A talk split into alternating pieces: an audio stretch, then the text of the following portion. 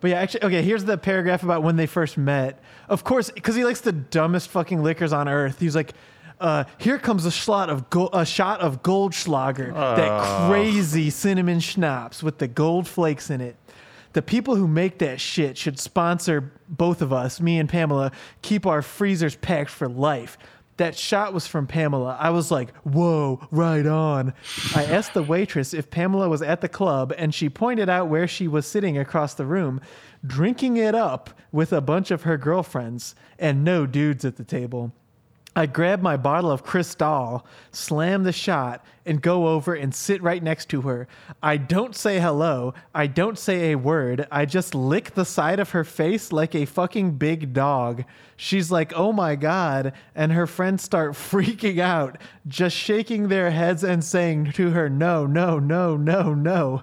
They are not happy at all when I bite into an E in, or I bite an E in two and put half in her mouth.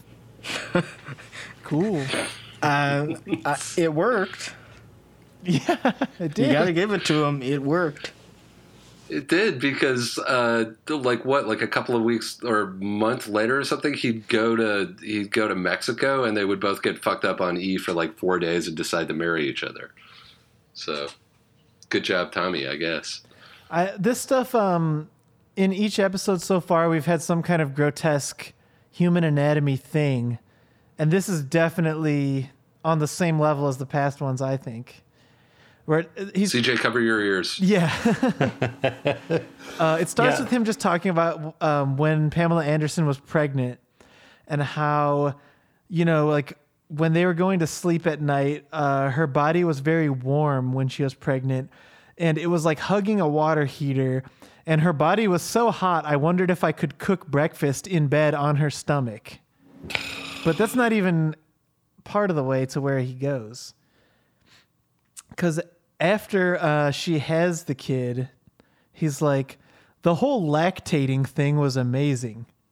Pamela's Oh, breasts God. have never been what you'd call small, but when she was breastfeeding, they were giant and leaking milk everywhere. Ah. One day, after our first son was born, Pamela's mom is over helping out, making some food in the kitchen.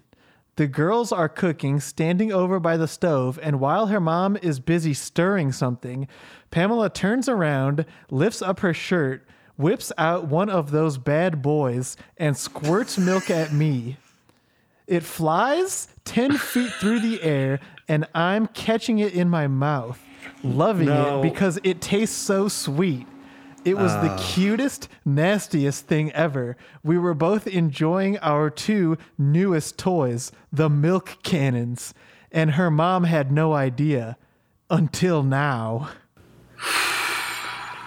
Did she sign off on this? Did Pamela don't Anderson's mom signed off on this? You think her, you think her mom fucking read this whole thing? She probably got through like halfway through the first chapter and was like, "Oh, he's talking to his penis. Okay, yeah, sure. this is definitely as stupid as I thought it was gonna be. Yeah, she Sign uh, got mailed a Tommy- signed copy. Tommy Lee believes that she would read the opening dialogue with the penis and then read 300 more pages. Yeah. get to the no, part where he talks no, about this. She's just riveted. They're not even married anymore. Like her daughter's ex-husband, like four ex-husbands ago, the one before Kid Rock. Yeah. She's already reading Kid Rock's book.